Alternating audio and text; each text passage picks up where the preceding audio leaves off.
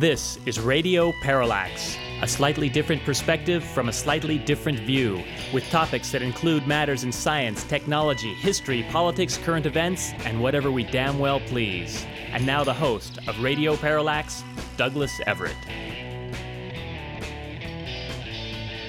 Well, we had great fun on last week's program, uh, quoting from Andy Borowitz's Profiles in Ignorance How America's Politicians Got Dumb and Dumber. Uh, we can't recommend this book to you highly enough if you uh, enjoy a good laugh at the expense of politics and politicians. And uh, when it comes to politics and politicians, I think you really have to laugh or you have to cry. But I would note at the end of the book, uh, Borowitz does get sort of serious about uh, our current situation, in particular the anti democratic efforts currently um, flooding the country. Said Borowitz, so what can we do about their attempts to kill democracy? Write angry comments on Facebook, watch the cable TV host whose sarcastic monologues we always agree with? Or will we fight to save our democracy using the tools of our democracy and flood the zone with votes? What's the alternative? Borowitz notes that the minute you get into an argument online, the other side automatically wins because you're expending energy that could have been applied to political activities that are productive and not just symbolic. He said obsessively watching cable news, checking Twitter, or monitoring the latest polls, all of which he said I've been guilty of, makes us feel like we're staying informed. But to what end? He added, When I do these things, I'm just a passive observer rooting for my team. There's a difference between going to a Super Bowl party and playing for the Super Bowl. Only those who do the latter affect the outcome of the game. He urges us to roll up our sleeves, get to work on the local level, and organize. Register people to vote, get out the vote, go to town meetings, and maybe the most challenging task of all try to change people's minds one voter at a time.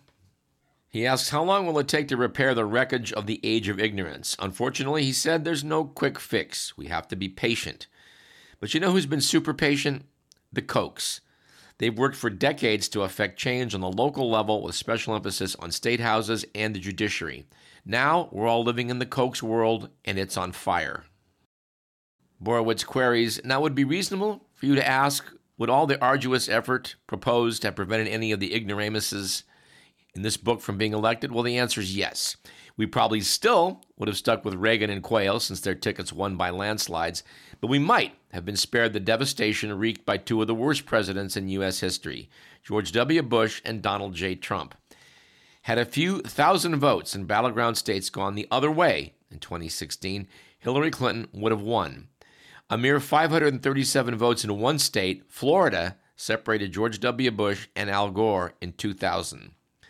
Still not convinced that organizing on a local level can make a big difference? Well, consider this. I've heard that a community organizer can go really far in politics. Now that Barack Obama is essentially a superhero in his own cinematic universe, it's easy to forget that when he first ran for president, his campaign was a long shot insurgency. Anyway, it's an election year, ladies and gentlemen, and we're going to talk a little bit about politics as we go along. We are recording this just before the Iowa caucuses, so we're not going to be able to say anything about uh, the outcome there. But uh, you can bet your ass we will in the future. I mean, the near future. And along the way, we think it will be impossible to resist weighing in on the issue of whether Donald J. Trump stinks to high heaven. and we're not talking metaphorically here, we're talking about odor. Since we're starting out here on a literary and sort of philosophical note, I think I will continue in that vein just a little bit longer by quoting from a guy we we've have undying admiration for, which is Isaac Asimov. I'm holding in my hand his book, The Secret of the Universe, written, uh, actually, many of the essays in it were written in 1990, which is a surprise to me because I know that Asimov passed away that same year. But I guess right up to the very end, he was penning um, some insightful essays. So, what I think I'll do is quote from his introduction to that uh, distinguished book, or at least excerpt from it. Said Isaac Asimov, like all writers, I have trouble with reviews. I find myself unable to resist reading reviews of my books, and I find myself absolutely furious when anything less than an unalloyed rave. I put the matter to my good friend Lester Del Rey, a man of infinite principle. He said, Isaac, never read reviews. If you find you must, then at the first unpleasant adjective, tear it up and throw it away. said Asimov. How I wish I had the strength of mind. A short time ago, I received a review of one of my latest collections of essays, of which this book is the most recent example. I would not ordinarily have seen it, for it appeared in a British newspaper in Sri Lanka. However, my good friend Arthur C. Clarke was huddled over the fire, gumming his gruel, and he came across it. In a fever of agony over the possibility that I might not see it, he carefully clipped it out and mailed it to me. Only the fact that I am a most forgiving man prevents me from hiring some ruffian to go to Sri Lanka and poison the gruel of his. The review began This is a book that should never have been written. Dear me, that activated Del Rey's law and meant that the review should now be torn up and thrown away. I did that, but not before I scanned it quickly to see why it should never have been written. I gathered that what bothered the reviewer was the book was a collection of miscellaneous essays on various subjects, hopping freely from one to the other. Apparently, he thought that had been unconscionable. Although he was obviously ignorant of the fact that I have written nearly 40 essay collections, mostly but not quite entirely, on science, and every one of them dealt with a miscellany of subjects among which I bounced about joyously. Well, what does he expect? I have written, as part of this series and of others, a matter of 600 essays or more, which have been collected in those 40 books. And how can that be done unless I write on a wide variety of subjects? So, the devil with the reviewer. Here's another example. Recently, I published a large history of science entitled Asimov's Chronology of Science and Discovery. It was reviewed by an anonymous reviewer, and the first phrase was, The man who knows too much. That activated Del Rey's law, and I tore up the review and threw it away. But I kept thinking about the phrase how can I know too much?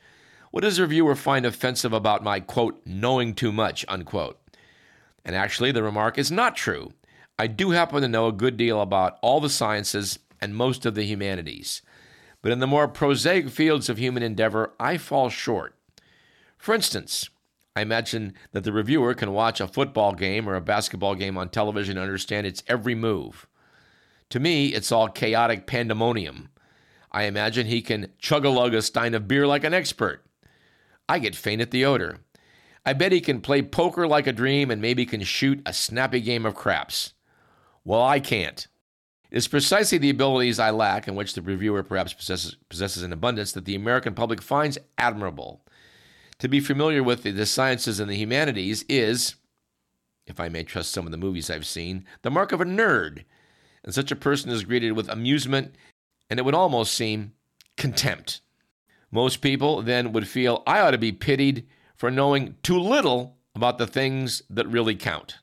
And what are the things that don't count? Well, a recent study has shown that American students have in 18 years failed to advance their abilities to read and write. A large fraction simply could not read or write or think back in 1972, and they cannot do any better in 1990. The study blames this on one, too much television, two, not enough books, magazines, and newspapers in the home, and three, not enough homework. To cure this distressing situation, the study recommends that parents involve themselves more with what their children are doing. Really?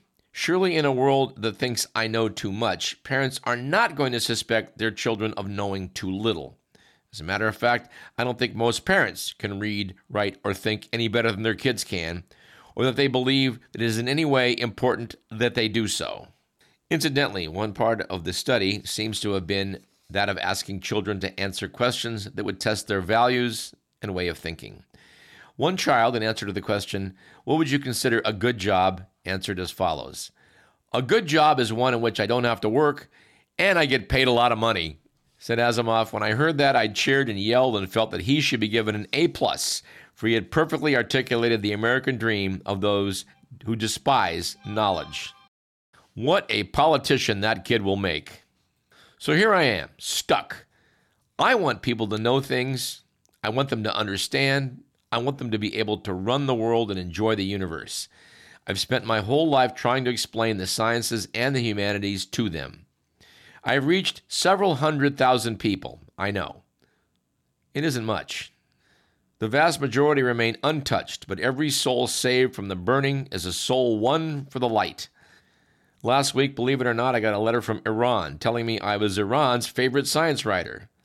Well, if I can reach even Iran, well, how wonderful. I don't really know too much, despite what the silly reviewers said. Actually, I don't know enough even about the subjects I'm acquainted with. But what I do know, I want others to know as well. Mr. Vermillion takes issue with this. He believes that Isaac Asimov probably reached several millions of people, and to that I say, well, I certainly hope so, sir. He has been an inspiration uh, to this program, which does try and educate folks about things that we know about and we think you should know about. Sadly, we're pretty confident that we have not reached millions of people and probably not even reached hundreds of thousands of people. And possibly even over 20 years have not reached tens of thousands of people. But maybe we have. I hope so. We talked on last week's program about how we were going to try and be more optimistic, and then wouldn't you know it, by the time the show was over, we hadn't managed to get there. So let's make a concerted effort today, dig out some items that are or can be seen in a, uh, a positive light. All right, let's delve into AI, a subject which has not always fared well on this program. We have felt that it's our duty to point out some of the negative sides of uh, that area of big tech but that said, there there there, are there are numerous little uh, silver linings to what we think of as a cloud. Starting with the fact that AI has evidently uh, brought back John Lennon's vocals and allowed the Beatles, in a manner of speaking, to put together their final song. The deal is, as you may have noted a few months back, that um, John Lennon had recorded himself at home playing the piano back in 1979 and uh, unfortunately, it was really noisy tape, lots of background noise. Uh, some years later, George Harrison worked on adding some tracks to it, and they called off the whole endeavor because just the, the sound quality was was too poor. But thanks to AI, they were able to go in and clean it up. Afterwards, Paul McCartney and Ringo Starr got together and, in, in that manner, completed the four Beatles in terms of contribution to the song. Evidently, in creating this new song now and then, the engineers uh, that worked on it took 60 hours of recording, captured by a single microphone that picked up the musician's instruments in a noisy jumble. The mic also caught background chatter and made much of the recording just unusable. But the team using AI separated the dialogue from the other noises, also isolated the sound of each instrument being played, which is pretty interesting. I do know that many, many decades ago, the technology existed through computers to uh, re- put a microphone in a room, record all the sounds of all the people talking, and then later focus on what one individual was saying. Now, some years back, you may recall the Beatles, quote unquote, released a song titled Free as a Bird. And back at that time, Radio Parallax uh, decided to take a look at uh, this entire endeavor we put a call into, quote, Sir Paul McCartney, unquote, formerly of the Beatles. Sir Paul, are you there? Yes, I'm here, Doug. You know, I'm here on the on the phone with you. Yes, how are you doing today? Well, we're doing fine. We had an allegation that uh, our David Rosenblum had obtained some bootleg tapes that would shed some light on the breakup of the Beatles in late '69, and, and I guess this has prompted your call. We're quite stunned. Well, yes, you know, I'd heard about that. You know, what happened about the tape, and, and I just, you know, I got to set the record straight. You know, I, I, mean, what happened was a long time ago, we had, um, you know, we had the Beatles playing, jamming. You know, uh, it was just an amazing jam session. We were doing it for two and a half hours. All of a sudden, who shows up? But Elvis Presley shows up. Wow, Elvis! I mean, out of the blue. Wow. We hadn't seen him since you know '64. It was amazing. But you know, we're jamming with him for a while. You know, and then all of a sudden we get to knock on the door. Beep beep bub bub. You know who it is? Jimi Hendrix. You're telling us Jimi Hendrix and yes. Elvis jam with the Beatles. I know it's hard to believe, but you know, so we're jamming with him. He has a spot of tea and starts jamming on guitar. Elvis is singing. We're playing back up, and all of a sudden, who knocks on the door? Bob Dylan. Wow. I mean, it was the amazing. Well, this is amazing, quite an amazing jam session. It would have been the ultimate uh, '60s artifact. Well, what what happened to that uh, that that session? But bloody hell, you know what happened? John, because of Yoko, erased the tape. He erased. I mean, he erased the tape. I was, I, I was bloody really, what, really what was, what was, and that led to the was, breakup. That was the beginning of the end of the Beatles. I guess so. What was her reasoning? Well, Yoko got it into John's head that the thing to do was not to release the greatest jam of all time, but no, why don't we release three hours of silence? I mean, bloody hell, you know, we're going to release three hours of nothing, you know, we, we, we call it the blank album. I guess that does sound like Yoko a bit. So her reasoning was, oh, well, you know, the audience can picture it in their minds. You know, it's, it's 1969. why don't we just let them, you know, picture it and we'll do something experimental. we'll, we'll reap loads of money, you know. Oh, sure, a lot of people would buy a blank album, bloody hell.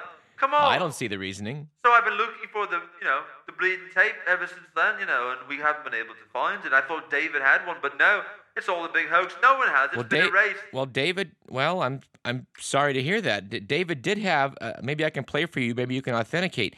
I don't know about this this this session with uh, Dylan, but he claims he's got a tape, an original version of "Birthday" that Yoko was trying to to get issued.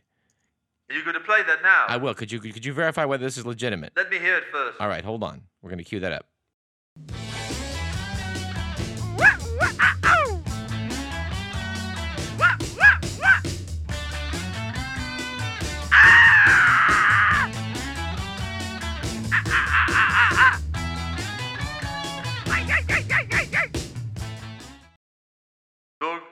We destroyed every existing copy of that. So this is legitimate. I don't believe I just heard that. Again, I had to go through the torture. Yes, it, it, it is legitimate, but you know, we, we thought we had destroyed them all. well, so what you're telling Apparently not, but I hope you're not going to. What you're don't telling even us- try to release that one, you know, because well, our agent, our agent David Rosenblum, apparently then does possess actual Beatles You know, material. he'll be the late agent David Rosenblum if you know if, if we have anything to do with it, you know. But well, we'll caution David to proceed with. I mean, this uh, whole thing reminds me of the whole breakup. It's so sad, you know, because you know, I mean, Yoko was just all over John's mind, posing his mind with all sorts of weird You know, three hours of bloody silence. Come on, you can't release that as an album. I mean, can you imagine if Yoko had been there in the early days? It wouldn't have Uh-huh. been. It would have been. Wouldn't have been Twist and Shout. It would have been Twist and Shriek. It, wouldn't. it wouldn't have had help. It would have been Yelp. Yeah, it would have been hysterical mystery tour. I mean, come on, you know, you, eight days of primal screaming. You know, I mean, it would have been a different band. We wouldn't have made it. You know, so I mean, you can see why we broke up. You know, So I gather, I gather there's really no love lost between you and Yoko Ono. there's not. You know, there's even been talk of a reunion tour having Yoko filling John's spot. No way in hell is I'm going to do that. But I'll tell you what, there is some good news on the horizon. I want to share with you. Please do. That we do have an anthology four uh, CD coming out soon over in the states, and uh, Really? we're really proud of that. We- yeah. And Well, how, how does how did that come about? It's going to feature two new songs again, two new Really? song reunions. You Well, you you mean there still is some existing material well, from uh, John not- Lennon? well, in a way, I mean, the other two songs. Remember, we you know, in anthology one through three, we released two new, brand new Beatles songs Yes, for the first time it's in quite years. exciting. You know, using John's voice. Free as a bird. We did yes, and we did Uh-huh. the backup, you know, for that. Uh huh. But um, you know, we're going to do two new songs based on John's outgoing answer machine tape, and we're ve- very proud of it. Those And well, the first one, the first thing is going to be called "I Call You Right Back," and the second one's called "I'm Not Home Right Now." You know, we're really proud of it. We- We're looking Well, forward to releasing that. we are certainly looking forward to hearing Well, those ourselves. Yeah, I really have to go. I have to get back over, you know, to uh, my new girlfriend. But I'll talk to you soon. All right. Another time. Well, uh, we hope that you will, Sir Paul McCartney. Thank you for coming on the show. well, you're bloody welcome. You know, Mr. Miller, we really do need to get Sir Paul McCartney back on this program. I hear he's got not too much to do now. No, probably not. And you know, doggone it, it's just it's just as easy for us as making a call to Los Angeles and speaking with our good friend uh, Dr. Donald Rose, who in our alternate universe is a sort of avatar for the former Beatle. Since we're talking about music at this point, um, Mr. Miller, maybe you can come up with something that would be appropriate for this item.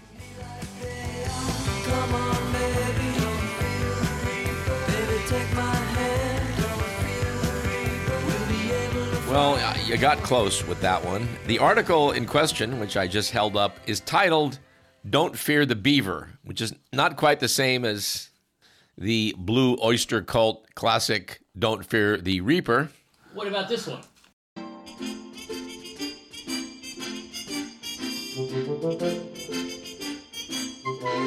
No, again, not Leave It to Beaver. The title of the article is Don't Fear the Beaver. Now, it's funny. The article in question here is something I put aside from New Scientist magazine in 2007, but it's been in the news of late because it's catching on that beavers are a good thing. I believe they recently airlifted a bunch of beavers into the UK. They parachuted them in to certain areas, which I, you know, I, I Any pictures of that? well, uh, unfortunately, I, I, I don't have any pictures of it. I, I don't I don't even know how to envision beavers as paratroopers. But I, I guess it worked, and they were able to put a lot of these large rodents uh, out into the wilderness where they need to be, and they can set uh, set to work doing what beavers do, which is lop down trees, and um, back up rivers into beaver ponds. Now, it turns out, as we report on this program, I think many times over the years, uh, beaver ponds are a really good thing. They they basically slow down the flow of water and allow it to trickle into the uh, the aquifer and create a rich habitat for all sorts of diverse animals to live in. We told the story, which I will only briefly uh, mention again, about uh, yours truly climbing into a beaver lodge in the American River and quickly climbing out when I encountered Mama Beaver eyeing me. So you kind of did fear the beaver. well, by God, I you're right, I did.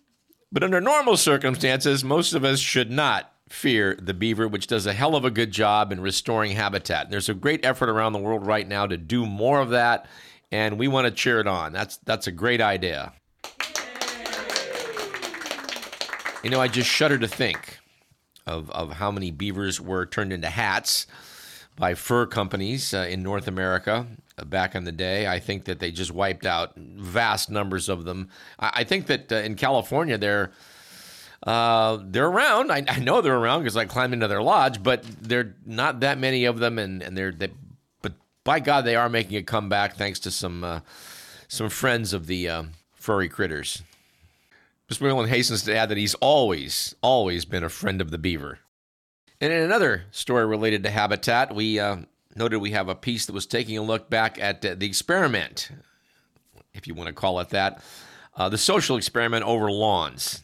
You may have noticed, uh, dear listener, that as you walk through certain neighborhoods, you will find these patches of carpet, astroturf, as it were, pretending to be a lawn. Now, there are no doubt a lot of lazy people out there that just hate the idea of having actual soil with with with insects and worms in it and things like that and you know places where water to percolate into the ground. And it's all so messy to folks like that. They'd just much rather have a carpet in their front yard and the fact is this sort of idiocy was encouraged by various water agencies that pointed out how much water we would save if you weren't watering your lawn. The undated article that I'm referring to that uh, looked into all this pointed out that the Metropolitan Water District of Southern California, a giant water wholesaler providing water to Los Angeles, and more than two dozen other cities, counties, and water districts, poured $300 million into lawn rebate programs from 2014 on and removed five square miles of lawn. Of course, we talked on this program, uh, I think last year, about how it was that down in Southern California, golf courses, of which there are hundreds, routinely use millions of gallons of water to keep their uh, their fairways nice and green the way golfers like them. The question we've always asked to water people is if you save all that water and you keep it in the reservoir, isn't that just a way you can then ship it south and promote more real estate development? And of course, the answer to that is yes that and plant more water thirsty crops down in the San Joaquin Valley. So, in fact, the water savings is something of an illusion. Of course, all this is going to be lost on you if you're the sort of person that imagines that uh, economic growth is, is always good and something that should be promoted. We've quoted, we've quoted David Attenborough previous in this program, and one of the more memorable quips of his which to paraphrase slightly is that those who believe in, in unlimited growth in a world of finite resources are either insane or economists. Trying not to be negative here, so, so let's just point out the fact that uh, you don't have to put in an astroturf lawn. And there, of course, are now questions about the chemicals that are in astroturf lawns, and that's a topic for another day. Yeah, let's let's do the just just do a jujitsu move on this. If you if you don't take those steps that'll keep more water in California's reservoirs, you will in essence be slowing down the sad economic catastrophe overtaking the state in in its overdevelopment. And it's hard to think of a, good news item as coming from the obituary column, but, but you know what? We do want to celebrate the life of someone who passed away a few years back, which was Herman Daly. He passed away in November of 2022 at age 84. He was described as perhaps the best known ecological economist and faulted his mainstream peers for failing to account for the environmental harm growth can bring. Piece by Ed Shanahan in the New York Times said Herman Daly, who for more than 50 years argued that the economic gospel of growth as synonymous with prosperity and progress was fundamentally and dangerously flawed because it ignored its associated costs, especially the depletion of natural resources and the pollution it engendered, died in Richmond, Virginia at age 84. Although he was branded a heretic for his theories, or worse, ignored among traditional economists, he had plenty of adherents who saw him as a prophet for anticipating climate change's increasingly harmful impact and the vast sums of money needed to address it. His ideas are really relevant now, unlike most other economists whose ideas tend to lose relevance as time passes and circumstances change, said Peter Victor, an ecological economist and the author of the 2021 biography, Herman Daly's Economics for a Full World. One of Daly's key principles was that growth is uneconomic when its costs outweigh its benefits. That idea was tied to another. Earth, once empty, is now full of people and what they produce. And charting a more sustainable path requires the use of fewer natural resources and the making of less waste. To which we would editorial add at this point, and the making of fewer people. But if there's one thing out there that liberals and conservatives and Democrats and Republicans, of people of every stripe from all over the world, especially economists, can agree upon, is that there really is no need to limit the world's population of human beings. Therefore, nothing need be done about it. Well, we're here in the spirit of Isaac Asimov to tell you that that is baloney. And in the spirit of Andy Borowitz, so as to you know what we can do as individuals to make things better, we have a piece here about uh, avoiding single-use containers. I'm not sure which publication this came from, but um, in it the question was asked: I, I carry a small tote bag with reusable plastic carry-out containers when I go to restaurants. It is much better than getting single-use containers for leftovers, which is a hell of a good idea. The writer of the question, someone from Michigan, added, maybe you could suggest this in your column and help cut down on waste. Well, we're mentioning it here in Radio Parallax. We think that's a great idea. The author of the answer to this question, titled Ms. Green, said, Fight back with reusables. Try light, leak proof stainless steel containers by U-Konserve and Eco Lunchbox, or dishwater safe, BPA free recycled plastic options from Preserve. Well, Mr. Miller, I think we should start doing that. Let's take a short break. You're listening to Radio Parallax. I'm Douglas Everett, channeling the voice of the late Herman Daly.